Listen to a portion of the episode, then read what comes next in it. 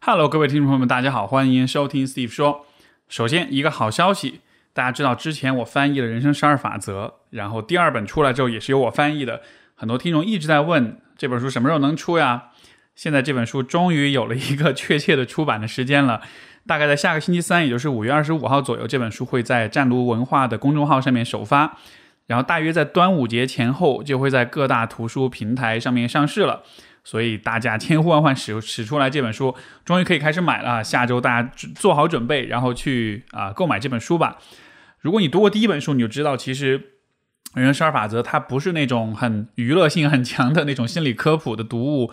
可能是需要做好一点准备，或者说想要去啊想清楚一点人生困惑的时候才会去读的书。某种意义上，它可能跟 Steve 说这个节目有点像哈，这个气质上有点相似，因为我理解。我的节目可能也不是那种你平时听着玩的节目，而是说你想要学点什么，或者想要思考点什么，或者带着疑问、带着困惑才来听的。其实这一本就和上一本书是一样，它在底层的思想观念上面有很多的一脉相承的东西，但是他提出的很多角度又是很新的。而且其实这个乔丹·彼得森特别擅长的就是从一件小事说起，然后再带你进入到一个很深的道理当中，然后最后再回到那个小事上面。让你看见这件小事，其实并没有你想的那么简单。比如，如果你还记得的话，上一本书他有说过，在批判世界之前，应该先整理自己的房间。这本书他说类似的一个话，就是把家中的这个呃，尽量把家中一个房间布置的美观。然后就听上去是一个很小的事情，但是他会跟你讲一个很深刻的道理。所以我很喜欢他的这种思考跟写作的方式。这本书其实一开头序言的部分，他也讲了他前两年。跟疾病、跟啊药物问题做斗争的一个过程，而且他在这个过程中险些丧命，所以其实当时的生活是面对着很多的不确定性、很多的混乱无序啊，以及很多的痛苦跟挣扎。我觉得某种意义上，他的那种心境，其实也许跟当下我们呃面对的这样一个世界，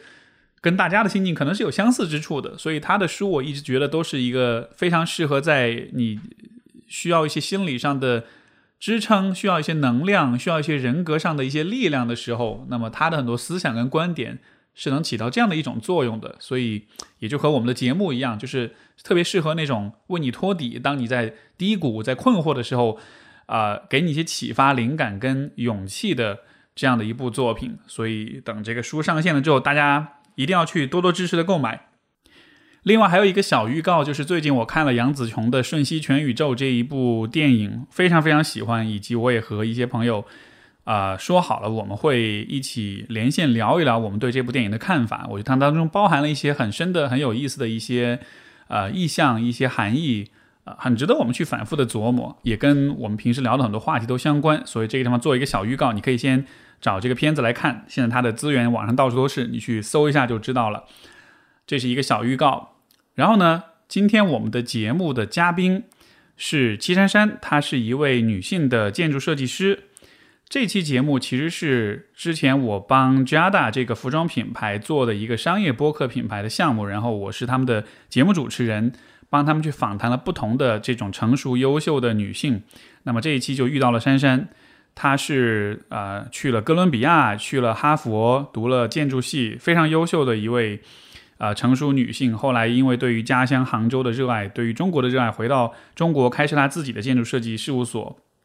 然后一开始我其实不确定能跟她聊多少东西出来，因为我对建筑学了解还是比较少。但后来其实通过她的双眼，通过她的可以说是循循善诱的那种讲解跟那种分享，就帮我从很多崭新的角度去看待了很多的事情。所以是一期让我非常着迷、聊得非常投入的一期对话。我也觉得。啊，珊珊这样一个人，她身上所体现出来的这种优秀、跟成熟、跟感性和敏锐，有很多品质都是非常让我啊认可跟尊敬，也很值得大家去让更多的人看见她的。虽然她平时在社交媒体上可能没有很很多的表达，但她在她自己的专业之内，包括在她自己个人的修炼上面，我觉得有很多是我们可以去参考、可以去借鉴的东西。所以这个地方也把这期对话的完整内容。分享出来，希望对各位听众朋友们有启发。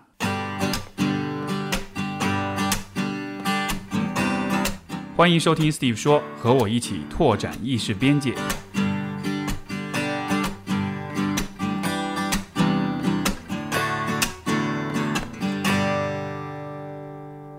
大家好，我们今天的嘉宾是齐珊珊，她是 Studio 气建筑事务所的创始人，啊，是一位建筑学博士，也是一位全球可持续的女性先锋，啊，欢迎珊珊。大家好，我是齐珊珊，嗯，欢迎欢迎，因为珊珊老师是我知道你的背景哈，就是很优秀的学校毕业，然后现在是在做这个自己的建筑事务所，然后这其实应该是一个很忙的工作吧，我的理解。嗯，对。建筑师是一个非常繁忙的一个工作，并且还加上教书。嗯，能跟大家就是大概的介绍一下你的背景吗？因为我们今天其实会聊到很多有关你的事业的发展也好，有关你的啊生活的经历，包括作为女性的一些看法呃等等的。所以，能不能先给大家一个大概的印象？你是一个什么样经历背景的人？嗯，好，我从小生活在杭州，十四岁到美国。所以是很小的一个留学生，然后在美国经历了高中、大学，在哥伦比亚大学，然后在哈佛研究生院，呃，读的是建筑建筑学，嗯，然后在意大利和纽约都工都工作过，嗯，从一三年回国开始成立自己的事务所，啊，是我们叫做独立女性建筑事务所，啊，也就是一个女性建筑师带着大家。一起做建筑设计，嗯，啊，然后我也在国内获得了建筑学博士，啊，是和王树教授，特别优秀的背景，而且感觉你的人生轨迹绕了好大一圈，但是最后又回来了，对，回到了杭州，对，是是怎么想着回来的呢？回国这件事情是我在嗯读完哈佛之后一个非常强烈的想法，因为当时可以继续在纽约工作。啊，生活，因为可能算是比较好的一个，就是白领的一个生活啊，嗯，但我觉得可能我可以给予这个世界更多啊，可能祖国更需要我吧啊，包括我回国之后，很多建设都在中国的乡村嘛啊，因为近十年我们中国的乡村需要有更多的思考介入。啊，其实我希望把我在这十几年在外国的经历和我，其实每年我在国外我都会回国，我父亲会带着我在全国各地啊游走啊，我们会有旅途，都是个把月时间。其实我的我在国内的所见所闻，其实都非常的深刻，所以我希望能够有所付出，能够带来我的思思考植入到嗯。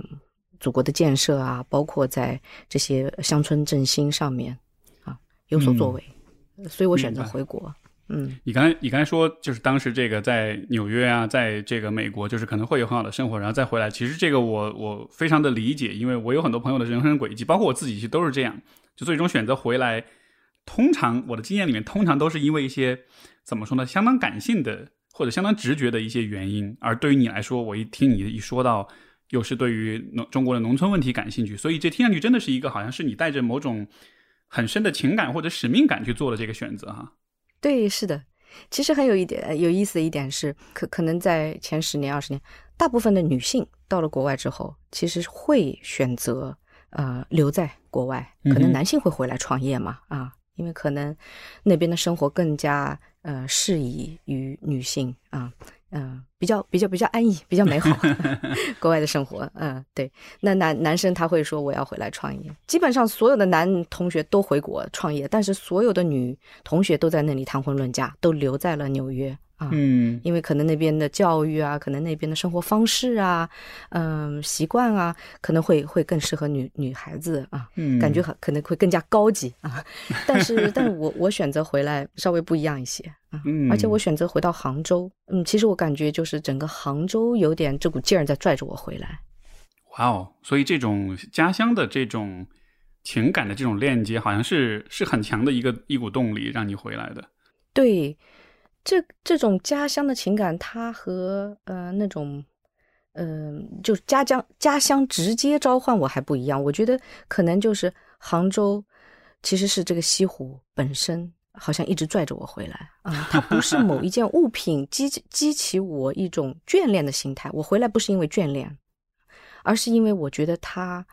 可以给予我更大的一种世界观。因为我必须要生活在一个城市。那比方说，我可以选择生活在纽约。那众所周知，它是一个非常世界性的一个城市，对吧？经济也好，文化也好，非常世界。它是非常容易明白的一种世界感的一个都市，可以给予我，就一天里我可以经历非常多。但是我为什么说杭州可以给予我一个很大的一种世界观，以至于把我拽回来？就是因为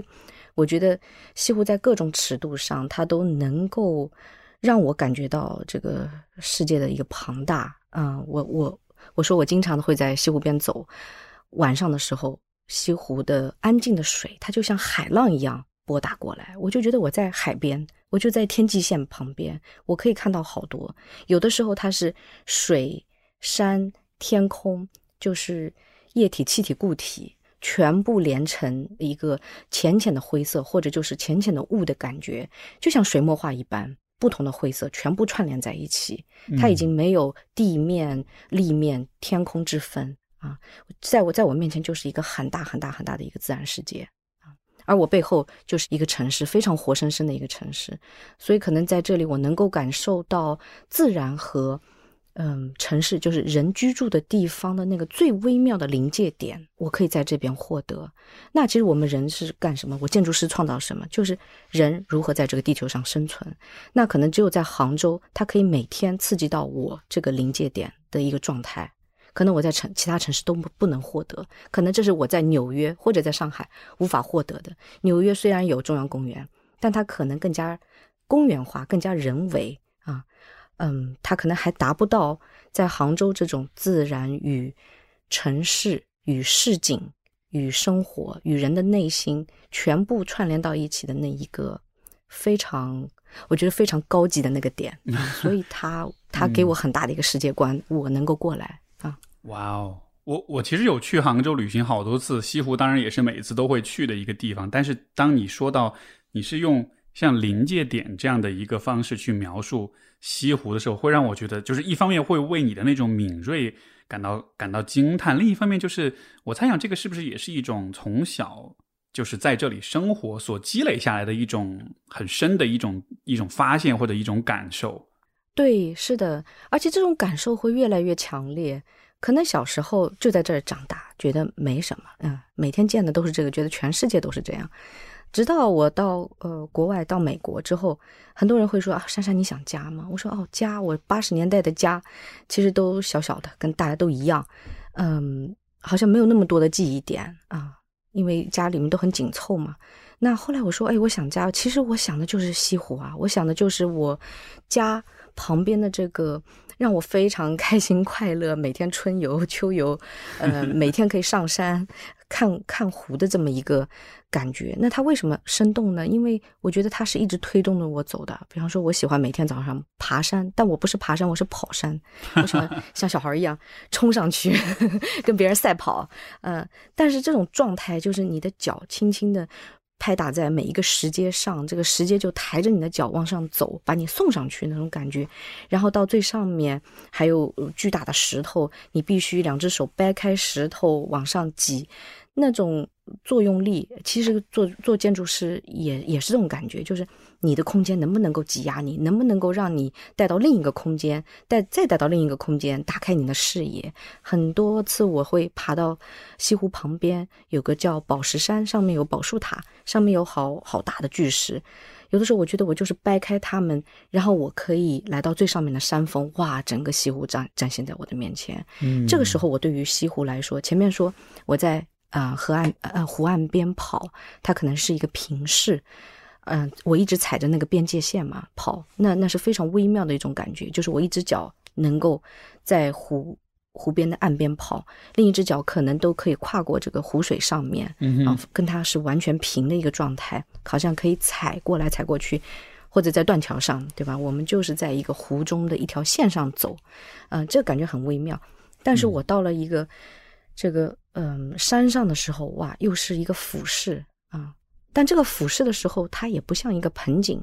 好像是一个盆景，反而是就是你在山上看到了不同层级的一种天际线。我经常把它说是，这其实是我眼中的香巴拉。嗯，哦，前面还忘了介绍 我自己的，其实一一一点嗯背景是。我我我父亲以前经常带我去西藏，我我去西藏已经五六十次了。哦我西藏老藏民，对我，然后我现在也在西藏建设，所以我总是说，大家总是说，哦，你是不是跟西藏情感很深？我说是，但是其实我眼中真正的香巴拉，可能是爬到山上，再往下看到。嗯，这个湖水的时候，它就是一种香巴拉的感觉 啊！就其实是在我去云南香格里拉，香格里拉就是香巴拉嘛，对，啊，真的是他到一个路上，就是快进入到香格里拉的时候，你你是在高处，然后整个眼眼睛是俯视下来，你可以看到啊、纳帕海，它也是湖。你真的时候就觉得哇，你进入到了一个一个香巴拉世界啊，和我在这边，大家会觉得江南都很小巧玲珑啊，这些嗯，不是小巧玲珑，在我眼睛它它是巨大的，它是小中见大。你刚才说的有一个让我印象非常深刻的一个说法，你说你是你是扒开这些岩石，扒开这些石头。我理解它其实可能不一定是真的是用手去扒开，而可能是一种视觉上的或者一种一种空间感知上的扒开。但是当你这么说的时候，我我就觉得哇，我一方面你好，你的那种感知能力好细，但是另一方面又会觉得好像整个西湖所有这些山，它像是像是你的一个类似像游乐场一样的地方，就好像是你和他的关系是不是说我只是像游客那样坐在那儿看，而是你是在在那其你是身处其中的，你是跟他有互动、有有关系的。就这个感觉，我觉得特别奇妙。我听你这样的描述，是的，其实我一直是这样子去思考，也是这样去思考建筑的。那建筑其实就是城市的东西，对吧？那其实你回忆小时候，嗯，可能你和我以前都是在小巷子里长大，那八十年代人都是在巷子里长大没。错，那个时候，其实咱们没有玩具的，我们玩的是什么？我们玩的是，其实就是这个场地，这个场所。小巷子很窄，我们就在里面追追打打，对吧？然后有一个角落，角落是什么？其实就是你家在外头，我家在里头，我们有点距离，就产生一个角落。那它就是个很好玩的一个场所。你是小男孩，肯定就会吓唬我小女孩嘛，对吧？然后我们俩就可以玩起来了。然后我在追你，然后你就可以两只手一撑，就是从这个巷子上面嗖的一下就可以往上窜，然后我就追不到你，我就哭，然后咱俩就玩起来了。其实就是。它就是所有这些空间尺度上面给予你人的一个作用力，它非常灵动，然后它使你去，嗯、一直不断的跟他有动作。所以其实像江南水乡，小桥流水人家，小桥在上，流水在下，人家在侧边，它很三维，你就可以站在桥上往往桥下看，你站在人家往水中打招呼，很非常三维立体。但是对比我们现在巨大的城市，可能所有的马路都是横平竖直的，都是要用车的速度去计算公里。这个时候，可能很多很多人的这种作用都没有了，包括我们现在都在高楼里面居住和生活。你每天进去，我觉得有点像行尸走肉般的进去，按一个电梯按钮，嗯哼，到第几层，然后再找到你这个对号入座，再到你的工位上工作。回到家里也是，可能都不知道邻居是谁，更不要说小孩可以在楼下玩，因为他已经失去小孩可以玩的尺度了，已经失去我们具有安全感的尺度了。所以它这些其实对于我们没有动作上的作用力，可能只有心理上的压力。所以我经常再会回到那些山上，我说，两个岩石中间其实就是我们的一线天啊，就是我们巷子里的尺度。我刚刚说把它掰开，其实就是刚刚我说小男孩可以双手一撑，嗖的一下跳上去，他其实也是掰开这个墙啊，他可以往上窜。我觉得可能就是。如果这个空间能对我们有这种作用力的时候，我们的记忆才会丰富啊，嗯，然后我们整个生活都会变得很丰富、很有趣。哇哦，你你刚才说这个引起了我好多好多的这个想法、感受、回忆。比如说你小说到小的时候，这种就是玩耍的空间也是一个地方，我也会想到，比如说我小的时候，就真的像你说所说，有一些特定的角落，有些特定的位置，然后你跟他之间就会有一种特定的玩法，而这也会让我特别羡慕说。因为你从小在西湖边，所以好像你的那个玩的空间是非常的丰富的。就相比于，呃，我的小的时候，或者很多人的小，包括现在很多这个小孩、小孩子、小朋友，他的那个生活就他的小区，就他是一个非常可能非常网格化的、理性化、秩序化的这么一个空间，但他没有那种超越人为设计的那种更自然的、更大的东西。但是就这么这么说，就觉得好羡慕你的那个成长环境。而且我我我会越来越发现，为什么我会很快乐？我平时都是笑哈哈的，因为人说就是人要有想象力嘛，想象力它其实是无边无际的，它其实也不是说是嗯天马行空，它其实是调回你很多的生活记忆，然后把它变成，就是你有能力去切换它。然后所创造出想象力，所以比方说，我我喜欢看武打片，我喜欢，呃，以前会有很多信息进来，就是各种各样的生活信息啊。然后，那好，我到西湖边的时候，我会爬山，然后我会看到某一个平台，那我就会想，哦，这是不是我练功的地方？哦，那我是不是可以办个音乐会？那其实到每一个界面的时候，你就能够把这些东西给串起来啊。然后我这次带。吉亚达 Lady 去爬宝树山的时候也特别有意思。我们爬到中间一半的层级的时候，这时候你对于西湖不是平视，也不是俯视，正好是在一个不高不低的一个视觉角度。然后我瞬间就说：“哎，你看这个西湖，因为西湖中间有个白堤嘛，啊，对，它可以分界线啊。”然后我就说。这不就像我们平时打乒乓球的时候那个乒乓的球台吗？你的视觉 线就像那个乒乓球一样。当现在这个里西湖，然后它这个视觉线索有，嗯，这个西湖就像一个有弹性的这个玻璃玻璃水平面啊，你嘣一下弹过这个白堤，就跨过中间的这个线，然后再嘣到外西湖，然后这个。乒乓球会顺着滚下桌子，其实它就是滚到了我们背后的城市，再滚滚到了钱塘江啊。其实这种就有点像你好像嗯把人趴下来，就这样有点是俯视这个，就是离这个乒乓球台面很很近的这个角度去切它啊。我说你的视觉线其实就是这样子，当当当当当，可以一直过去，然后可以看到无数层地平线。因为我之前说，嗯。我们城市缺乏的是什么？大部分的城市，比方你现在在上海，然后很多人在更大的都市里面，可能看到的都是房屋楼宇、水泥森林，你看不到地平线。看不到地平线的时候，你可能会焦虑，你心中所有的一切可能就是那些工作上的琐事啊、人际关系啊、明天该干嘛、今天该干嘛、schedule，对吧？你可能看不到那个日出日落嘛，日出日落就在地平线上发生，是每一天的状态啊。对地球的边界，你说的日出日落，我觉得对，好像人对于这样的一个画面有一种，我想也许是是是很深的记忆在我们的基因里面的，或者是也许集体无意识当中的某种那种，就是你看到日出跟日落这个场景，好像人就会呆住，然后好像你的自我就会变小，你就会就好像你的视野和你的这种内心的想象力就会变得更大，好像是有这么一种作用哈。对，这个就说我一个世界观嘛。因为日出日落是我们就是全人类全生物都会就有一种共鸣感啊，因为 OK，无论今天在战争，无论今天在干嘛，面对什么事情，日出的时候，所有人都在一起看日日出，所有人都在一起看日落，所以它变得很大很大啊，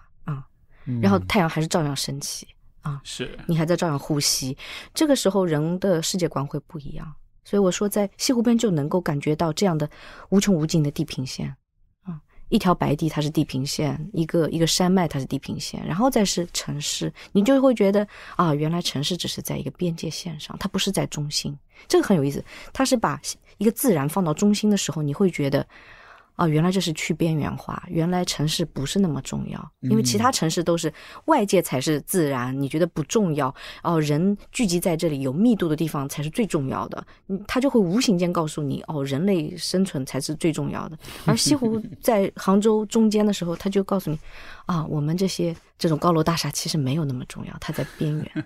啊，所以它也有这个这个含义。是，这是一个非常非常有意思的比喻，一个说法啊。其实我认识不少杭州的朋友，但是我觉得不是每一个人都能像你这样从对西湖的观察当中获得这么多的感悟。而且我我我真的是被你的那种很细腻的、很有洞察的那种观察感知能力，就是我是感到很惊叹的。哪怕今天我们只是现在只是聊了可能十多二十分钟左右，但是就是你你从小都是这样的嘛？就你的这种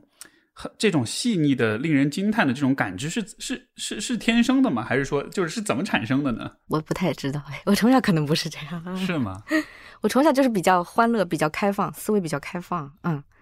那是有一个培育，是有一个熏陶和培养的过程吗？还是就我想知道是怎么做到的？因为因为太棒了，因为能用这样的方式看世界，我觉得感觉每天都会有很多活力，有很多好奇，就是是一种很美好的一种状态。我我现在反而是越来越会这样啊，就是我的我我我会有的时候会自己反省自己的时候，会发现哇，我现在想象力比以前多得多，可能是积累。积累，而且可能是我我学会一种调用能力，调用能力，而且是其实就是嗯，我觉得最重要的一点是刨根问底，一直去刨根问底。那他为什么这样呢？那他为什么这样呢？嗯一看到这个东西就能想到很多很多很多很多其他的一种关联性啊，这个是会这种方法会让我很快乐，因为就是我看一样东西的时候，我可以看到无数东西，我可以以大见小，以小见大。我觉得博士写博论整个过程其实对我启发很大，我一直每件事情都正过来反过去看，就是以大见小，以小见大。嗯啊，所有的问题它都有关联性，包括我在看罗拉巴特，呃，符号学里面，符号帝国，他写的是东京啊，它里面的说到什么是嗯潜意识潜在的一个符号啊，就是能指所指，然后它第二层级，它会说到呃含指啊。就是符号学的第二层级，然后更更高层级，它是神话嘛，它是使符号去去掉文化的包袱，就这个东西像什么的时候，它已经很自然而然的形成了。嗯所以像这些调动能力，我都会，我都会，嗯平时就无无意无意间都会有。它是有意识，但是我基本我基本上可以做到无意识的去调动。你刚才说到有一个这个爬到西湖爬到一半的时候，就觉得那像是一个乒乓球桌，就是嗯我我就会觉得，就是首先这种脑洞和联想能力，就它又很好玩又很新奇，但同时它又非常非常的精准，就是你一说，我立马都能想象到你看到的那个西湖是什么样的。所以就是像你说的，像这种横向的这种发散跟调动跟。一些看似没有关系的事物之间，这样的一种神奇的、奇妙的连接，好像这个是通过你的积累，通过你的有意识或者无意识的一种呃一一种培养，是慢慢的形成的，而这也能让人就是视野更宽广，有更多好奇心。对，是的，就思维要开放。嗯，很有意思。你前面我我我其实有好多想问你的哈，你前面你也说到你会关注中国的农村问题，而且这个也是你选择回国一个像是带着某种使命感回来的，为祖国建设啊什么的。其实其实你知道吗？就当你说你是想有一种祖祖国召唤的时候。一般大家听到这种话就会觉得有点肉麻，但是其实我听到你说这话的时候，我我真的相信你就是这么想的，所以所以能能讲讲看这一个部分吗？你你说你在国内有很多的很深刻的这种呃呃这种社会实践的经验，给你带来了这样一些这种情感，就是这个部分能跟我们讲讲吗？嗯，可以。对你说到这个会肉麻，对我说出来我也会觉得会不会觉得肉麻，但是我又不知道用其他方式说，是是这样，因为我很小就去西藏，然后。嗯，小时候去西藏，其实我是喜欢跟小伙伴在一起，所以现在会发现很多成人去西藏，其实他是已经厌倦了城市生活，或者他嗯觉得很拘谨，他希望去自然，嗯，去获得没有人的一种一种场景，或者是脱离人群。像是一种逃避一样。对上逃避，但是其实这这这一定不是解决办法，因为我在那边的时候，因为我小孩嘛，我小孩我我本身很喜欢人类，我喜欢玩，很喜欢跟小伙伴，对吧？我是很喜欢人的。那我到那边我会发现，哦，原来没有人你根本活不下去。就是我在那边，我经常设想，哇，给我我现在还有车啊，如果我连车都没有，我没水没电没吃的，我我能活上三天吗？我经常这么想，然后我才会发现。我们所有用的、吃的、穿的、喝的，全部都是其他人给予的。然后我我，然后我会再问质问自己，那我又给予了什么呢？然后我当时小孩嘛，我说我什么都没有给啊。然后我会觉得我会好自责，我会觉得原来我就是一个寄生虫。然后我从小就觉得我自己是一个寄生虫。我什么时候才能给予一些东西？我能不能发明电？我能不能创造水？我能不能做些什么？我能不能给别人盖房子？嗯，所以，所以我就会觉得人一定是一个群居性动物。嗯，然后就说那好，那你如何群居？你如何给予？然后，嗯，我的学业经历，嗯，其实我觉得是非常幸运，很幸运，嗯，能够获得比较好的嗯学习机会。如果我我能够获得这么好学习机会的时候，不是所有人都那么幸运的时候，我可不可以反过来用这些能量给到别人？嗯，那么我在我这短暂的 多少年里，我能怎么给啊？那比方说，我可以留在美国，那可能美国人家还过得挺好的，不需要我给予什么 太多，对吧？我只要做个好公民就可以，啊，就是好市民，就在那个城市里生活的话，那可能在国内可能更需要我啊。因为还有很多层级，大家还没有一起思考过。那那近十年的话，一定是乡村嘛，因为城市很多已经都已经建设了。嗯，很多乡村而且是更加微妙的一种关系，因为我们只剩下乡村，很多乡村没有被动过，那你怎么去动啊？什么叫好的乡村振兴？什么叫不好的乡村振兴？可不可以带有这种思考？所以，所以我是带有这种意图回来的。明白。其实，嗯，刚才我们说的肉麻的问题，呃，我我确实觉得完全不 肉麻。我自己经验当中，其实也是有完几乎是一样的一种心路历程，就是说，你毕业之后你留在本地，收入啊、生活各方面也会很好、很稳定。然后，但是确实就会有一种感觉，啊。就是在中国的很多地方，其实是更需要，因为像我自己工作，我是做心理咨询，就是心理健康这个行业，所以也是类似的，就它是一个尚未被很好的开发和发展的一个领域，然后就会有一种感觉，就是明明这里更需要我，所以我应该在这里做的更多，对吧？那我其实想问你的是，嗯，因为其实也有很多人，他其实也会变得更加就是我们所谓的精致的利己主义者这样的，对吧？就是你有好的生活，那你就去享受就好了，你不用太担心说。呃，要去回馈社会，但是你看，你就会觉得说啊，我好像欠大家，我是个寄生虫，我这个想应该去回馈，就是这种愿意，就是愿意去想这一点，有这种回馈跟啊帮助他人的意愿，这个其实也不是所有人都会有的。但是我就会很好奇，你的这一个部分是怎么来的？你是怎么有这样一种意识，就是我我其实是欠大家的，我其实需要更多回馈的，这个意识是怎么形成的？可能就是我前面说的。刨根问底吧，就是你为什么？你你是做心理学的，然后我可能很多哲学思维上面都会有这个。你为什么活着？你你你在生存什么？你你你在这个世界上你在做什么？啊，我我的人生意义是什么？嗯，其实是很多这样子的问题，不断的问自己。那可能从我十四岁跟爸爸进藏的时候，当时我就会说，哎，那我能活几天？那我自己到底在做什么？我能够就凭我的自己的嗯能力。我能活活到三天吗？我自己的能力，我根本不能坚持三天啊！我在那边，我啥都我啥都不会，啥都不行。虽然我爸爸已经会教我，我会修车，我会这个，我会那个，我啥都会。作为小女孩来说，就是人类的这种很多技能，小男生都不会的，我都会。但是那个没有用啊！你最基本的一些东西你都解决不了。你到哪找水？你到哪儿？呃，取暖？你都你都很难很难在三天内解决。所以。所以当时我就会更加刨根问底嘛，就是说，那那那我我能我能带来什么啊？因为所有的东西都是，它叫 intake，都是你说利己主义。那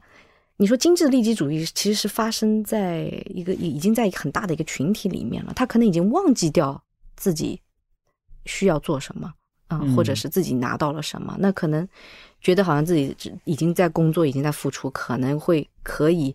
呃，来享受啊！但是我真正把自己刨根问底到那个边缘线，现在又回到那个词边边界线。嗯哼，到边界线的时候，你再去问，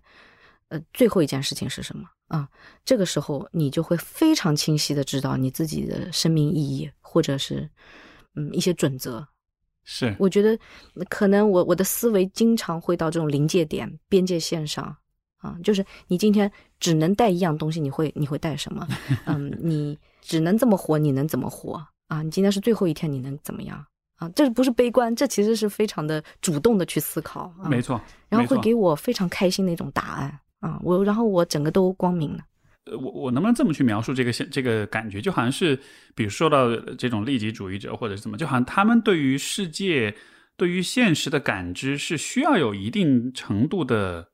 一种无知的，或者一种选择性无视的，就好像是这个世界的复杂性，你需要只看到其中一部分，然后你才能心安理得的去做一个很利己的人。但是如果你真的愿意，就是看见整个更加完整的世这个现实世界的话，你其实自然而然就会想要去做更多，想要去看见更多，包括也想要去呃跟更多的人去产生更多的联系。就好像这个是一个我们跟我们看待世界的方式是是有关系的。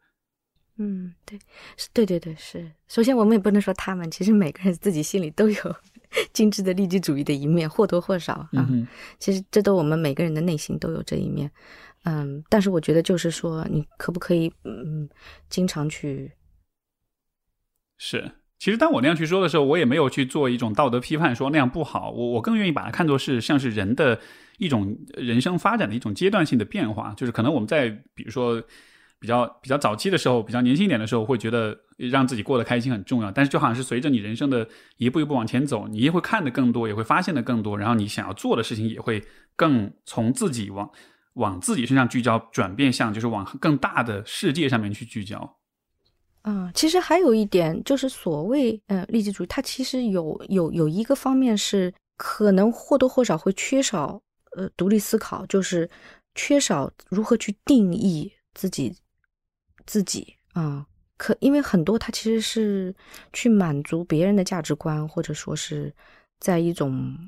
比较普遍性的一种价值观上。嗯，就你活出一个你觉得别人会喜欢或者会认可的样子。嗯，对，因为很多东西也是在作秀嘛，我觉得，嗯哼，嗯哼，对吧？如果别人看不到你这个的话，其实你也不是精致的，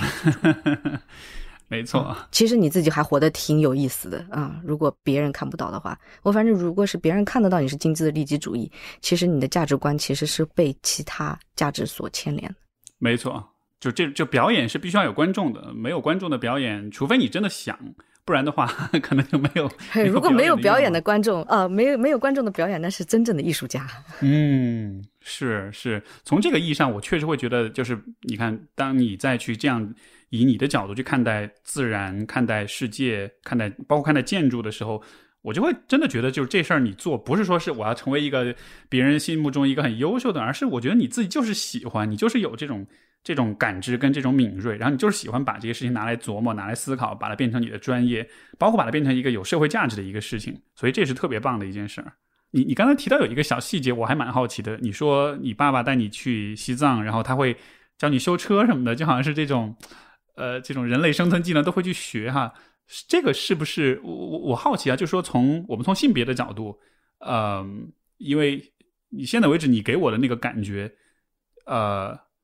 是比较怎么说呢？就是从性别气质上，其实是你是比较平衡的。你有很女性的所谓的打引号女性化的一面，这种细腻、这种敏感，但其实你也有给我感觉就是那种很干练的、很实践的，而且是那种有责任感的那一面。呃，我不知道这个是不是也许和比如说你的家庭的这种教育，他们对待你的方式，也许都会有点关联。跟家庭教育，我觉得很有关联，很有关联。首先，我我父母家庭教育比较开放。嗯哼。这个开放是在于视野方面，是在于对于各种新鲜事物的接纳方面，啊，包括性别教育方面啊，对我不会有各种因为我是女孩而有的一系列的呃压力。然后包括我父亲会经常带着我，嗯，出去，那我我的这个 工作职责是很多的担当，对，要当驾驶员，要当。各种各样的什么管理员、助手啊，我是人肉导航，因为以前我们是都是九十年代出去嘛，没有没有 GPS，全部都是地图，对啊，所以所有的一切全部都是靠人工啊。然后，嗯，我要扛所有他的设备啊，去探路啊，所以，哎，他是他是做什？好多他的朋友都会说。嗯，他他他就带着一个一个一个儿子出去一样，带着一个长子出去一样，很有意思。嗯，我我说也是，我爸对我的这个严格要求啊，这些啊，可能就是像带带带小男孩一样，但但是他也没说把我像小男孩一样培养，他没有故意，他就把我当他的孩子啊。明白。明白，给你这种机会去去去尝试、去冒险、去发现，然后但是并不刻意的去强调说你应该是有个女孩子的样子这样的。嗯，对，因为他觉得我能够获得越多方面的这种生活技能，当然我跟他获得生活技能也不是说他刻意加给我的，就你一定要学这个，要要学这个，不是。就比方说我和他俩出去玩，那我和他就是同伴啊。同伴的话就要相互要帮助协助的，那么多事儿要做啊！我不是说哦，我一个小女孩就坐在那儿，就是老爸伺候我吧？不是啊，那我我们两个要分工啊，嗯，要好多好多紧急的事情，比方说我们的车子半个脚已经一个轮胎已经掉到悬崖外了，咱俩怎么做啊？啊，就经常这样的冒冒险的事情，我们基本上都都会经历过。那我和包括他，包括他，他作为一个。男人的成长，包括我作为一个，嗯，当当时是青少年的一个成长，两个人都是非常大的成长啊，我和他一直在长大。能有这样的一种父女关系，我觉得好好棒呀！就是你们是一起在成长，而且是用一种很平等的一种很协作的、很良性的关系在相处啊。因为你这样去描述，会让我想到，比如今天我们在街上看到很多熊孩子，那都是。爸妈都把他惯得特别好，生怕不舒服了，生怕不开心了，所有人围着他转。但是在，但是就好像从你的角度，从你的经验当中，你的那种成长是从很早的时候开始就形成了这样一种，就是我们都是成年人，我们都是呃在做自己的这个部分，做自己的付出，自己的职责，就好像是有有这样一种非常公平的、非常成熟的、非常理性化的这样一种方式去相处。嗯。对，就是非常自然而然，他其实没有刻意。对，因为我会发现很多家庭他会刻意说女孩子不能怎么着，男孩子不能怎么着。如果你是女孩子的话，会非常担心你出国啊，怎的怎的。那我当时十四岁，当时是没有没有视频、没有手机的年代啊，打电话非常贵，嗯，但在那个时候。嗯，我父母能让我一个人出去，我是被托运出去。哦，是吗？是，所以是他们希望你出去。大妈空姐把我托运出去。对，这个时候，呃，你想能够有这样的一种一种开放性啊，能够或者是一种信任感，嗯嗯。但是他们有个笑话嘛，别人跟他们说，他说如何测试你的小孩儿。啊，能够成功的在国外，这个成功就是说不会大哭大闹啊，不会就是 就想家想到不不行了。就是说，你送他去机场的时候，他进海关，他有没有回头？然后他俩在那里还好像要等待着一场琼瑶剧啊，咱俩抱头哭啊啥的，然后再走。然后没想到我是背着书包蹦蹦跳跳进去，他们说，他说哎头都没回，很开心嘛，跟着人家空姐阿姨就进去了。然后他说，然后他们就跟他们朋友说我是这么进去的，他们说好。一半成功了，他能够在外面独立生活了。是是，所以其实都这样，就是我和我爸，就是一直也是这样子去经历。嗯，所以他带我去了好多好多的地方。我们去北到东北，到内蒙，到南到就是云南元阳到边境线啊，到到很多地方。嗯，其实中国的大好河山，他都带我走遍了。所以这其实也对于我对于回国的认知有个更广阔的感受。所以我说中国乡村，我不是一个一个名词，就是哦，大家这几年在关注这个呃乡村建设，我才去嗯踩这个点，不是的。我在可能在九十年代、两千年，我一直就是延续这方面的思考，因为一直跟他在自驾，一直是走遍所有很多很多地方的这个乡村啊。就当你回国的时候，你不是回到一个概念上的一个国，你是真的回到一个你有很多切身体验的见识的这么一个地方。对，对我不是带有哦国外教育背景，呃，突然间回到国内说我要做中国的乡村建设，不是这么跳跃的，然后不是这么就是好像强加上来的那些什么概念，不是的，我其实是一直在想着。是，就是那种方式，可能有一种像是高高在上的一种傲慢感啊，就是我是带着更先进的知识、经验，这个这科技，然后来改变你这里落后的那个样子。但是你是因为说你你真的很知道，就是乡村是什么样的，他们需要些什么，然后你带着一种想要去付出、想要去回馈的这样一种心态。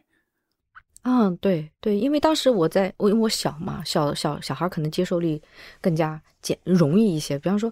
我我我在全国各地走，他们都讲都是方言。那我其实到每个地方的时候，我都我都试图去听他们的方言，或多或少都能懂，啊，然后能够去观察到他们的生活习习惯，有的时候还会模仿。嗯，所以我觉得跟跟跟各个区域的一些乡村，我觉得距离都很近。所以像现在我，我觉得这也是缘分啊。其实我也觉得也是一种福报吧。嗯，我去西藏这么多次，然后现在反而是项目也在那边。然后我去好多地方，去秦岭这边啊，去去去内蒙啊，去黄河边啊，长江边啊，好多地方，其实感觉都是一种福报。他那反而又在自己在那边做项目了，就是成成人之后以一种专业的形式再去回馈他。嗯。你在做些什么项目？比如说你在西藏做的是什么样的事情呢？我在西藏，西藏是串联起滇藏线，嗯，是帮助松赞，松赞做所有的酒店。嗯，我们会去踩点，每一个地点都会非常细致的去选啊，然后再做建筑然后做室内啊、到所有的家具，到所有里面的感知，一直在思考为什么要在这个点上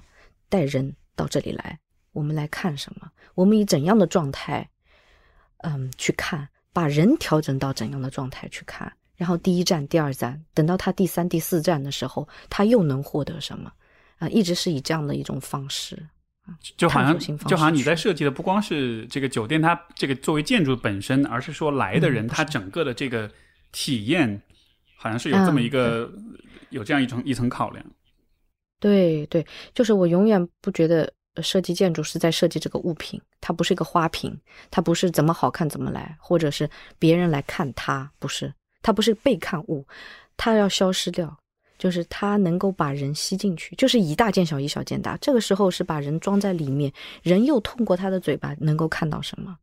啊、他自己是消失掉的。嗯，它只是一个很大的一个肚子而已，你在他肚子里面能看到什么？啊，我觉得这个是很重要的。然后你能在里面经历怎样怎样怎样的场景变化之后，最后给你切到怎样的一个面。所以我觉得我在做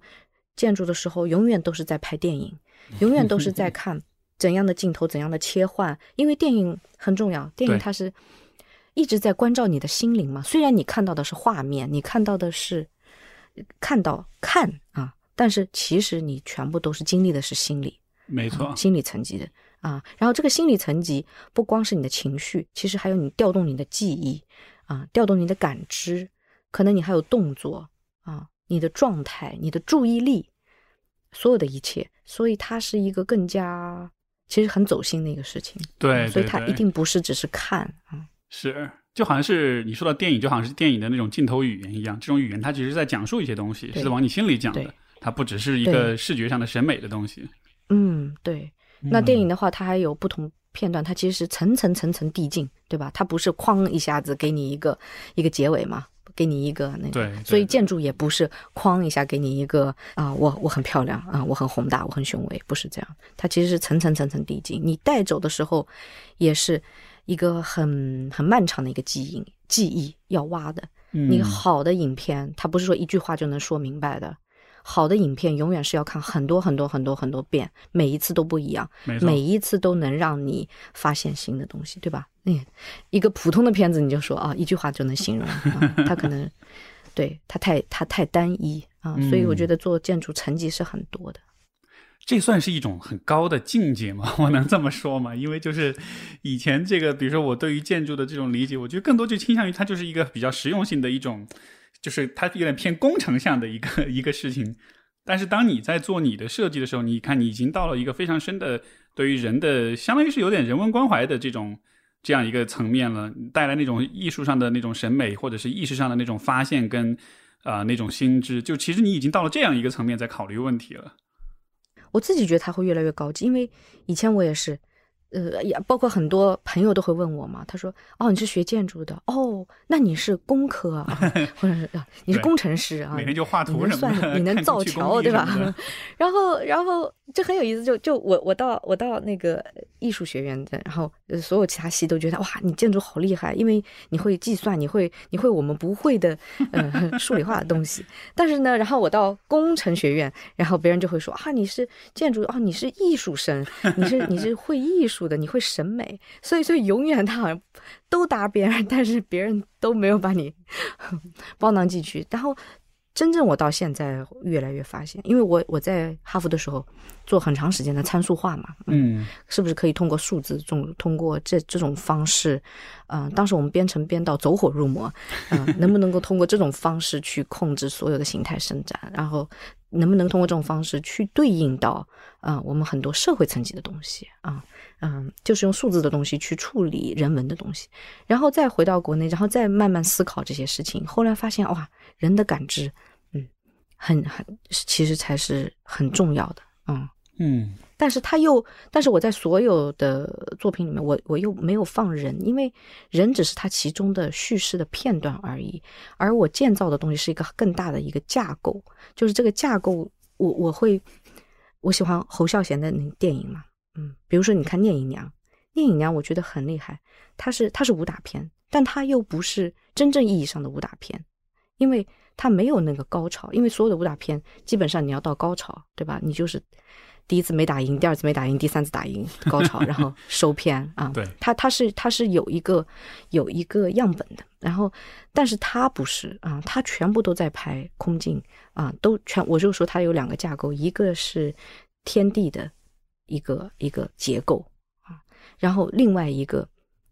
就更大层级的结构，第二个才是叙事，而这个叙事的时候它是可替换的啊，嗯，你可以打赢，你也可以不打赢，它不重要。啊，所以说，真的人在经历什么，其实它很重要，但是它在时时空维度的时候，它是不重要的，因为你你来，你可以带走你的东西，别人来可以被带走，它是非常包容的。所以我觉得建筑可能要达到这个层级，它是一个时空架构的时候，你人可以在里面无限的东西都可以嗯发展的时候，那才是我们真正意义上的城市嘛。非常有意思。所以，所以我是希望有这种维度，当然这种维度在西湖边就是有。嗯，你 永远可以切换，自然到到到到市井，到自然到市井。嗯，啊，对，它那个跨度就会很大。对，就连西湖边的路都是被树荫给包裹住的。那你是一条市井的路啊，但是你又是被自然的树，树是什么？树是有树树树枝，就是柱子嘛，上面的树叶，大的梧桐树，那就是屋顶啊。你的这个连最市井的城市走廊，呃，这种建筑，你可以用建筑词去形容它，然后但它都是由自然建造的，所以这种层级的时候，你就可以无限切换。包括上海的很多区域，包括很多中国很多城市的很多区域，就是你随便找一个地方把你扔下来，扔在一个十字路口，你都不知道你在哪个城市，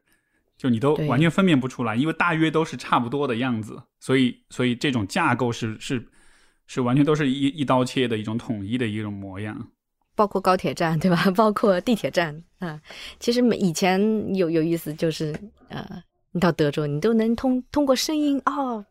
德州吧唧要不要吃？然后你这都有这个声音啊，有声音，有有人的那种方言，有人的这种吆喝，然后你再一睁眼看到哇，这地方有风貌啊嗯，啊，人有他的面相啊，是。那种感觉是特别有意思。我想做一个横向的一个联想，一个联系啊。你刚才说到，就是建筑也好，或者自然也好，它有架构，架构里面你放什么样的叙事都 OK。如果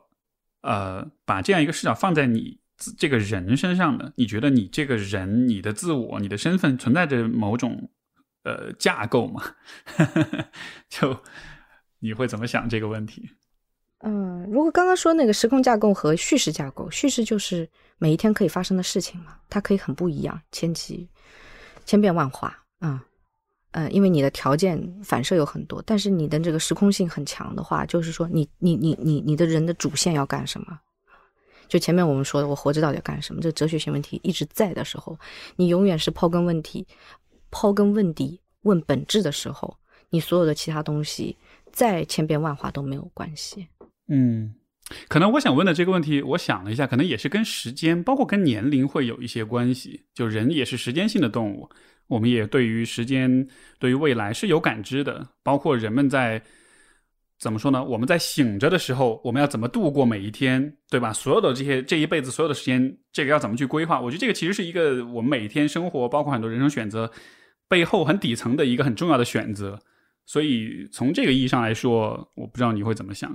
啊嗯，我可能会觉得，你刚刚前面说一个人生架构嘛，包括嗯每一天的架构，呃，会越来越变得敏感，呃，与这个敏感是个好的词啊，嗯，就是我会越来越每天做事情，我会有排序，最重要的事情先做。比方说，现在以前我会觉得，呃，建筑是排第一的啊，因为很好玩，有永远在熬夜，我永远在熬夜，嗯 永远有想不完的事情，然后到工作之后永远处处理不完的事情。反而我现在会把我自己生活会放到第一位，但这个生活不是说，嗯，如何去充实生活，而是说，哎，我我关照到我我自己呃内在想什么啊，我我留有很多时间去思考，去去锻炼锻炼身体。我会把早上的一天最早的时候两个小时给予锻炼。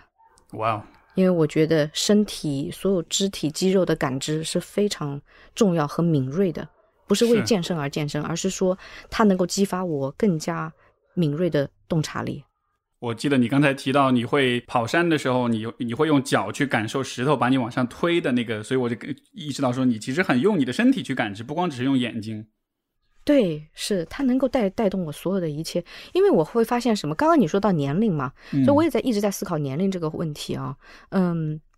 它不是说变老或者变年轻这个这个这个事情，而是说人他是有个切换的。呃，假设随随便说一个，活活到一百岁的话，假设我们中间切换是五十岁，那好，那五岁之前，嗯。我们是年纪轻嘛，小时候你看，小时候他其实思考不多，因为他很碎片化，很切换。你看小孩儿一会儿可以这样，一会儿可以那样，对吧？他他切换，刚刚哭了，现在又笑了，所以他他他不是连续的，所以他不是用他的意识去控制他身体，而是说他身体就有这么多的能量在，他就需要释放。他其实是他所有的身体，嗯、促使他去做好多。冲出去玩儿啊什么，他才不会说啊，我要去锻炼了啊，我要坚持。不是的，人家就是有这股劲儿，就咵冲出去，对吧？嗯，就是非常活在当下的。对他，他是身体去控制、带动意识啊，身体带动意识，而我们可能呃，所谓衰老的时候，其实是意识去带动身体。你比方说，切换到五十岁之后，你会越来越觉得啊，膝盖不行了，这里痛，那里不行，这个嗯。睡不着觉啦，什么什么都是身体引发的很多问题，但是你的意识越来越强了，你可以说啊，那我要锻炼了啊，我要饮食要好了啊，我今天要有规则，要怎么怎么，其实都是通过越来越通过意识去带动身体。那我就说他的那个前后顺序是是调过来了，那我就在想，我是不是还可以去延续我前者？我是不是我的身体还能够跟上？所以我近期就是。运动，我一直在寻找这个。我现在是已经证明了这一点。我现在的运动，呃，我现在身体已经回到了十几岁这个层级，啊，就是我对他的这种感知，或者他对我的触触触触发的那种开心、愉悦、爆发力，呃，已经回到十几岁的这种感知。那我就会发现，我在他能够调调动我的意识，它能够让我的意识更加敏感，然后它能够让我的意识特更加有激情，它能够让我建筑做得更好。它能够让我感知到别人感知不到东西，也就是说，我的意识本身，假设我意识有五十分，我的身体比五十分还多的时候，我又回到了十四岁的时候，可能它有七十五分，那我整总分就是一百二十五分了，而不是说可能呃这个身体在减分，然后你的意识总是要给他啊。是你你说这个我非常的、所以我觉得这个时候反而人可以进步。嗯说不定，如果我这样坚持下去的话，我到八十岁的时候，我可能就比其他八十岁的人就厉害。当然，我觉得这一定是这样子的。这个这个很有意思，就是因为我觉得，当我们长大之后，尤其是当我们比如接受很多的教育，呃，有了很多的知识以后，人是会容易变得趋向于理性化的。就是我们会想，意识都是在，因为这是很西方的这种看法嘛，就觉得意识就存在于大脑里面，我们都是靠思考、靠思维、靠认知能力去。呃，运转我们的意识的，但是其实，如果你对人的理解再深一点，你会发现，其实意识不光只在大脑，它跟我们的身体的各个部分都有很多关系。所以你要拓展你的意识，你就不能只是活在理念、活在概念、活在术语跟学术当中，你其实得把你的像是把你整个人的存在要往外去拓展、去延伸一样。对，因为意识它受环境影响，那有看得见、看得见的外环境啊，你生活的环境。你和谁在一起？你在怎样的城市？它还有内环境，内环境就是你所有的肢体啊，啊、你我有的时候说，哦，我现在在练，我然后我我在练，我很我很仔细的去练每一个肌肉群，你会发现，哇，原来我还带着这一串肌肉小部队啊，比方说背上的肌肉，你自己看都看不见，你都不知道它存在，练出来才发现，哇，我这里原来还有一块小肌肉啊，它都已经跟了我多少年了，我都不知道它一直就在我身上啊，这种这种发现其实很奇妙啊，对，然后你会发现，哇，它能够刺激到你好多，你其实人的。人的身体虽然是你的，但是它是你最不可控的一面，嗯啊，所以你如果能够慢慢了解它，能够跟它共处，是很好的。这个你说这个比喻很有意思，就是说身体上的有各种各样的小肌肉，各种各样的部分。这个或许也是因为这个原因，所以其实我觉得，当我们去运动、去锻炼的时候，就不应该只是同重复同一个事情。包括比如说，当你在动的时候，也应该尽可能多的去。去做不同的动作，用运用不同的部分，而不是每次都在重复一模一样的一个动作，因为那样子就好像是，嗯，你就只会意识到某些特定部分存在，而这个有点像是一个隐喻哈，就在生活中也是这样，你只是每天做特定的一些事情，你从来不做其他的事情，你就都意识不到这个世界上存在着怎么样的一些可能性。对，是，其实锻炼的话，它是很科学的嘛，嗯，你应该有有非常呃。就跟理财一样，你不能只投一样东西，你得你给分开来投，对吧？但是你说，嗯，只练一样东西，它有好的，它它就是说，如果好习惯是一定要有的，它一定要有呃重复性，因为每个肌肉它的记忆力是非常少，呃，短时间的啊，三天之后这块肌肉没有记忆力了啊，但是不能形成某种惯性，你就是说只弄这个而忽视其他，嗯，应该是很有计划的，但是又很有规律的做重复性的东西。明白，明白。嗯，我我接下来一个问题会稍微比较 personal 一点啊，就是你会怎么去看待呃亲密关系跟婚姻这个部分？因为我理解在我们的这个社会当中，嗯，怎么说呢？女性在很多时候也确实无可奈何的，她们的身份会很多的被和这个话题就是挂钩联系起来。但是我不知道从你的角度你会怎么理解这一点？嗯，因。因为我还没有结婚，所以我可能回答这个问题不不是很全面啊，因为我没有去经历那个下半场，所以 所以去评这个电影不是 很完整，嗯只看了上半段，嗯，但我我觉得他是非常，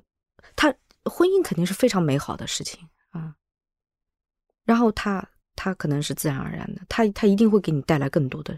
更多的启迪吧？我觉得。其实我会呃，前面听到你讲到你跟就是你你跟你你父亲哈，就是他们有这样一个关系。我一方面我真的觉得很羡慕，另一方面我也在想，是不是有了这样的成长经历，其实对于自己以后做家长，可能你以后做母亲，会不会有一种？一种一种一种信心上的加成，或者就是我知道我在干嘛，或者我知道这事儿应该怎么做，会有会有这样一个作用吗？会有，我觉得我我有很大的自信。我觉得如果我带小孩的话，肯定就是嗯放养，很小就可以跟我一起去西藏了。嗯，是随便玩。嗯，我会很开放，因为因为有有太太多的朋友啊，那些来问我，就是成长经历嘛。嗯，也让我去给他们分享，特别给他们的小孩儿去。他其实他们希望把小孩带到我这里来，然后让我告诉他们小孩儿啊，如何成为学霸，如何学习好，呃，如何听老师话。其实呢，没想到我我反而是给家长在做教育。哎，你们不要去管这些小孩，随便他们，让他们自己选。嗯，然后他们，然后小孩都很开心。你看那个珊珊姐说的对吧？然后家长就是一脸灰的走。嗯，是有那种越开放越好。嗯，就你其实其实你你自己的经历告诉你说，其实人的人性的这种规律发展的规律就是这样的。其实你应该尊重这种规律，而不是人为的去给它塑形，去试图去控制它。对，而且我发现好多东西其实也是在你不是所有的东西都是在呃少年时期学的。比如说我我我我跳舞。我钢琴，呃，一系列包括现在的所有的体育项目，其实我在几岁、十几岁学的时候啊，没有那么的能够把握住，而且我就是比较教条式的背背背背学，是我也考级啊，我也干嘛呀，嗯，对吧？哦，原来你也有这样的经历，我以为一切都是对，也是什么学校里的小 明星啊这些，啊，这些这些。该有的我全有，琴棋书画样样精通。但是，但是你这我像我真的去 get 到他们的这种感觉的时候，其实我舞蹈是在大学里被开发的。我在呃哥大 Barnard 女子学院，啊最最好的现代舞老师，嗯，真正就是说 contract release 就是吸然后放收放这种身体的感知是那个时候才有的。啊，那么到了音乐，可能反而学的越早，反而我悟到它越迟。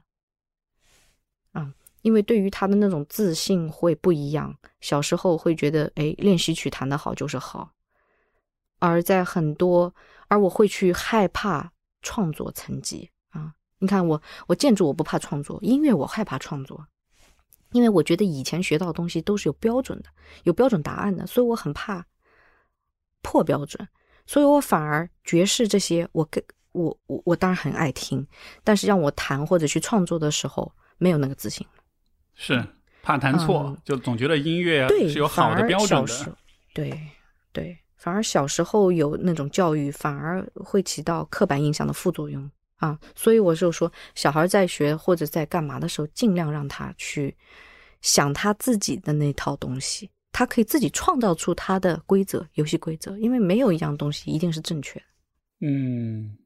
这让我想起我之前聊过一个，就是专门玩吉这个就是爵士的一个朋友，他就在说，他说我们弹错一个音，你就应该去拥抱这个错，然后从它当中再发展出一些新的东西出来，而不是就哇怎么办，然后就僵在那儿了。嗯因为我我也在教大学嘛，我教两个大学，嗯，你会发现这些就是成年了，因为他们都是十八岁到二十二三岁阶段，对，其实有好多东西都是从以前的这种刻板里面出来的，现在很难再释放他们。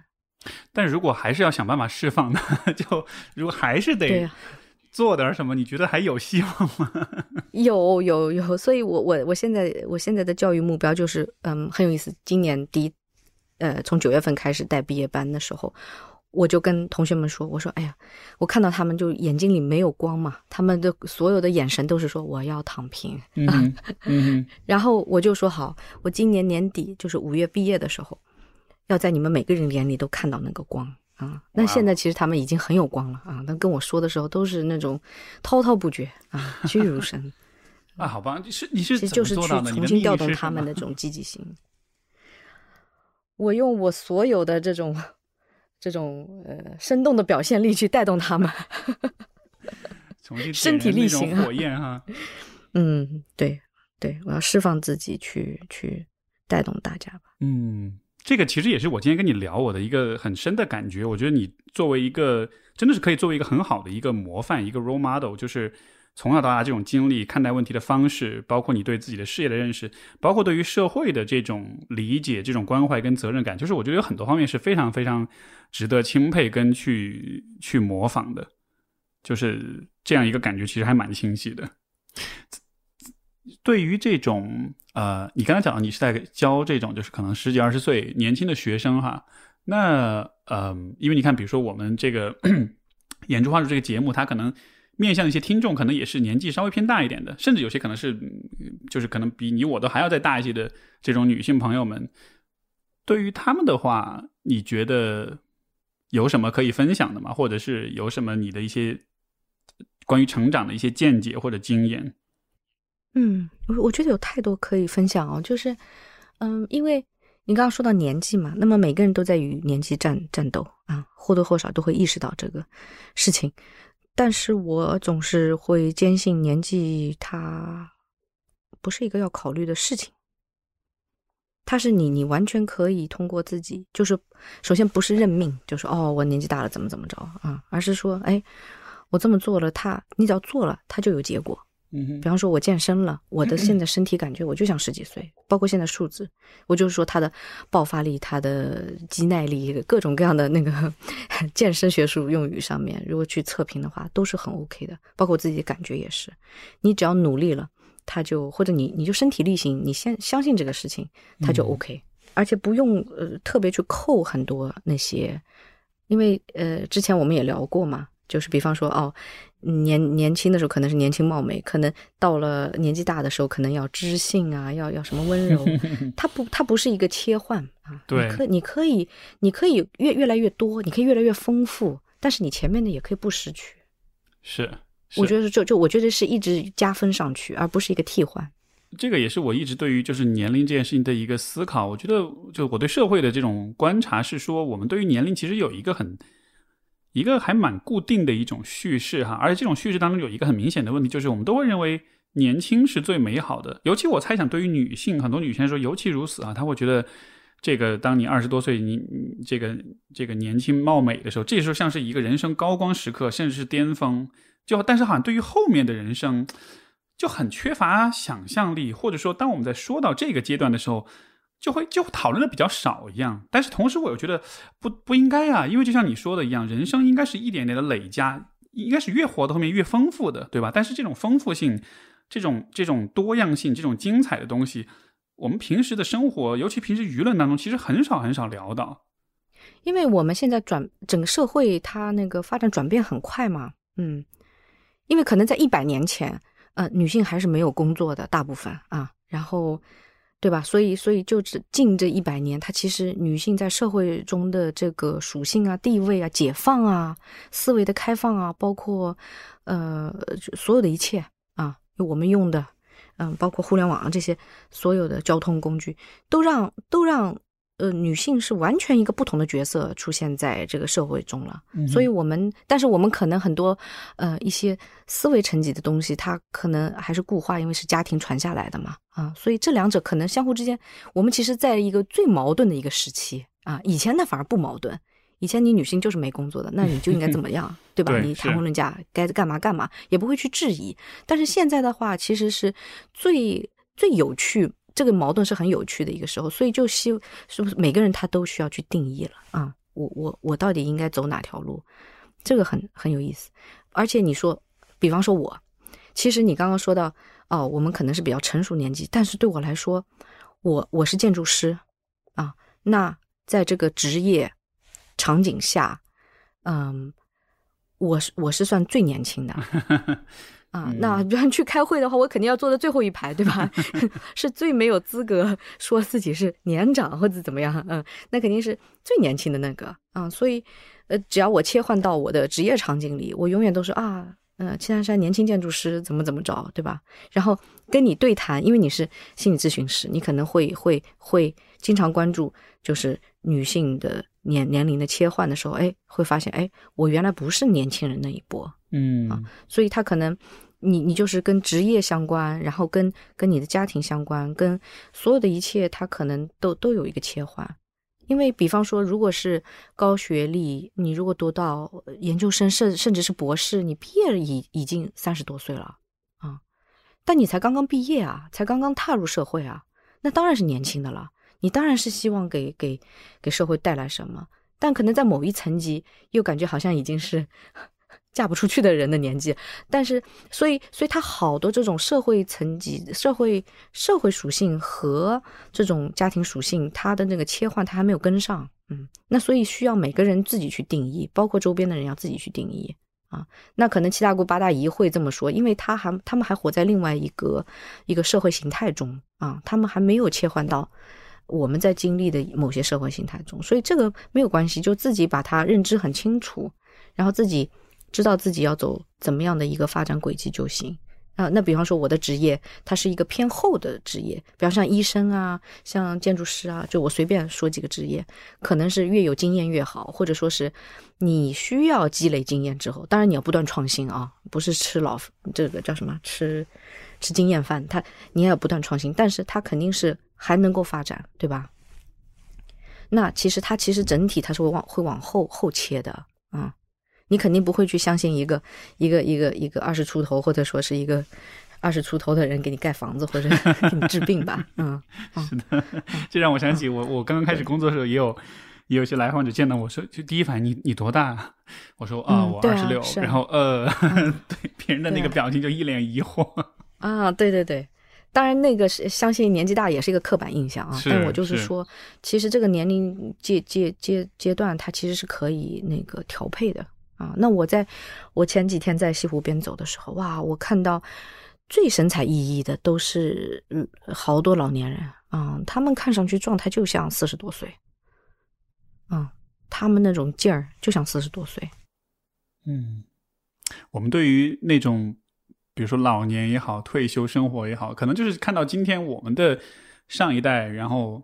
呃，他们对这个事情的认识就会有他们的一种特定的样子，所以可能今天很多年轻人看到，比如说退休生活就觉得很可怕，因为退休生活就好像是进入到了一个无事可做、一个很无聊的状态，就好像是大家对于时间、对于年龄，到包括对于人生的道路，都有一些一些很固化的一些一些想象哈。然后就按道理来说，其实每个人都不一样，都是独特的，每一个人的想象都应该是由你自己来亲自设计的，而不是说是一个像样板房那样子的，所有人都是。呃，一刀切的那个样子，但是今天我们去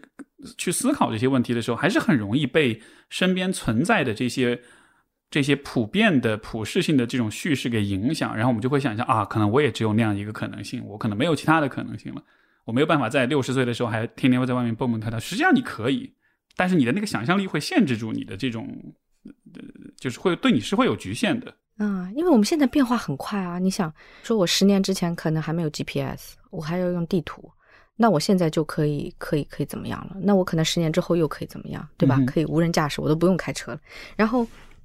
就不用开车去西藏，对吧？就是 躺着，然后这个车子带着我走，嗯，然后所以有的我我觉得可能有个小窍门，嗯，我我有的时候也会用这个小窍门，就是嗯，他不是说。嗯，七年其实是一个小的一个生命轮回嘛，小的周期。嗯，你可以问自己，哎，我我我我这七年跟上个七年有什么不一样？也就是说，我这个七年，哎，又是一个新的我，我我又是一个 reborn，我又重生了。我现在重生，我把自己当做一个重生，我能干什么？嗯，什么都可以干，对吧？然后，呃，我我觉得像这种这种动力要有。啊，那以后发展的会越来越快，那可能每五年、每三年我要干什么，对吧？那现在创业的话，不就是这样吗？创业的话，你一个公司每三年，它其实就是一个轮回啊，能活的就活下去啊，其实都有这种思维。嗯，所以我觉得每个人都可以这样去思考啊，他不是从头到尾的话，嗯，太长了，能经历好多好多东西。嗯，我觉得都是自己都不可能预测，你根本，你活到七八十岁，你还有七八十年，根本预测不了整个世界是怎么样的。没错，所以要给自己要，就是要有小轮回的这个机会。嗯，要给自己很多机会，不要自己变成自己的绊脚石嘛。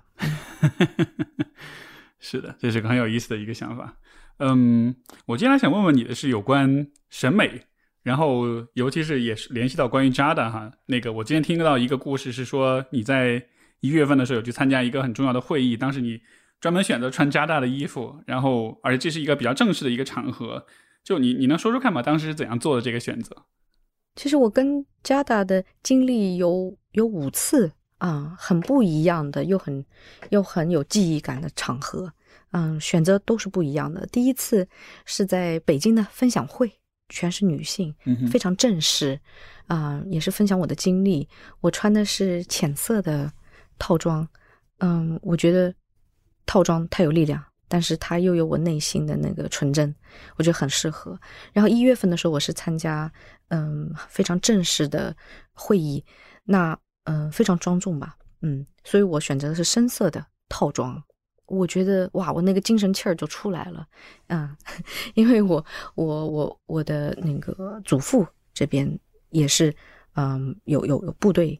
嗯，背景，那么我觉得我整个人的这种这种精神感就出来了啊，啊，精神气儿就出来了，所以它其实是比较坚毅的那种感觉，明白？我觉得能够代表那个坚毅的层级。那刚刚参加就是春天的立夏的这么一个活动的时候。啊，有有有爬山，然后有晚宴，然后有在西湖边的分享。那我穿了西湖边的分享，我穿的是灰色的裙装，因为我说在西湖边，它山水相连的时候，就是不同层级的灰。嗯嗯，它那个空气是可以触摸的，就像嗯身上穿的那个纱一样啊。我全部都是用这种感知去，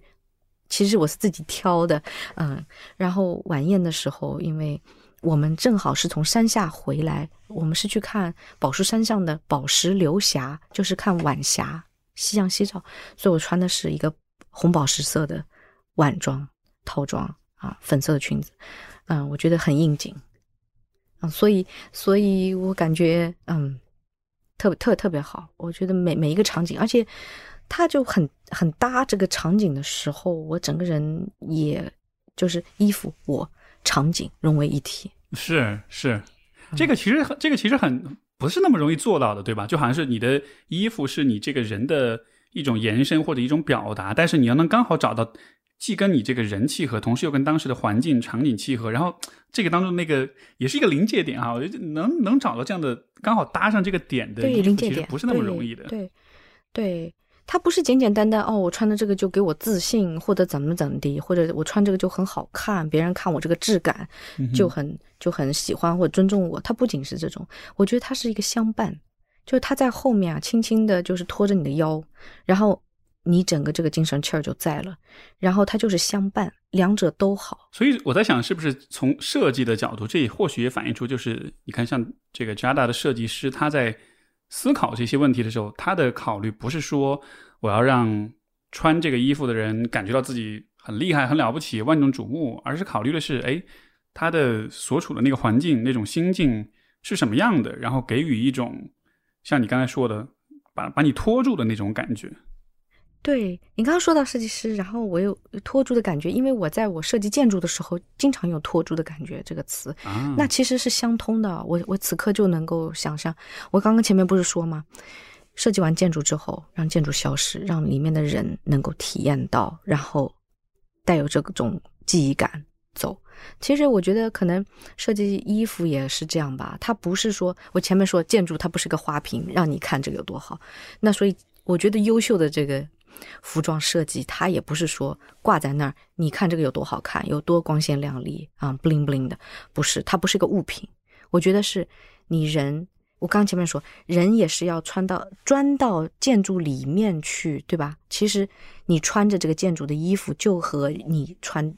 家这个家的衣服是一样，你是穿的衣服，衣服包裹你嘛，衣服给你安全感，衣服给你所有，它套在你外面，就跟建筑是包裹着人是一模一样的。只不过材质上面一个可能偏软，一个偏偏硬，建筑偏硬，嗯，但整个感觉是一样。就是你穿进去之后，这个建筑它是消失的。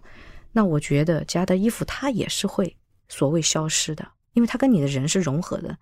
就是你你你参加完这个活动之后，你的整个场景记忆它是非常。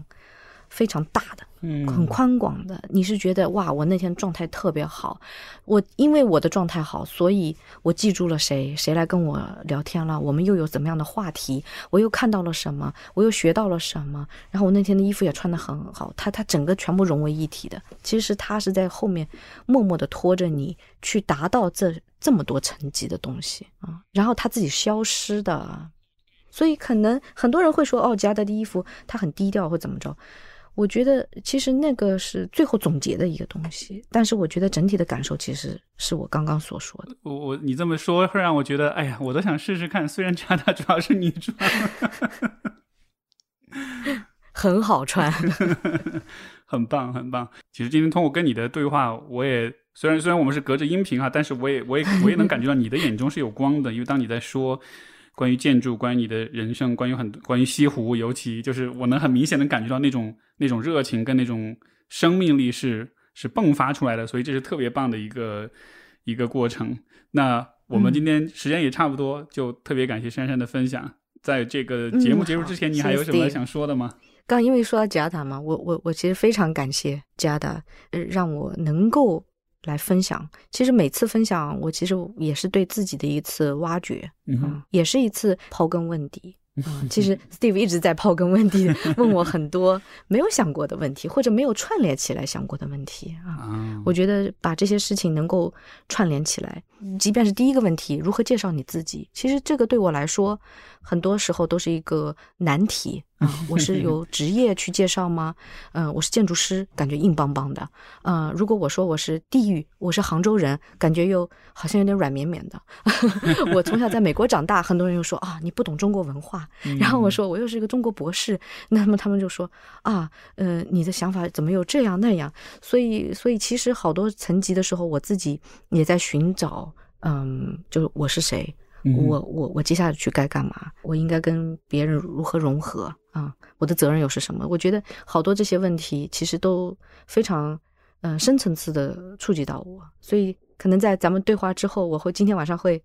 再好好的去思考一遍。嗯，哇，我我我真的很开心你有这样的感觉，因为我想这也是我这个节目它的很重要的一个目的，就是跟不同的女性去对话，然后也是帮助。呃，听众去发现不同的人，然后也当他们在听到比如你的故事的时候，其实大家也会有很多关于自己的思考，关于自己的各种问题的这种横向的这种联系跟联想。所以我特别特别开心，就是也我们的对话也让你会有这样的感觉，非常开心，非常珍惜这次对话。好的，感谢感谢。那我们这期节目就到这里，谢谢珊珊，也谢谢各位听众的收听，大家再见，拜拜。谢谢大家，拜拜。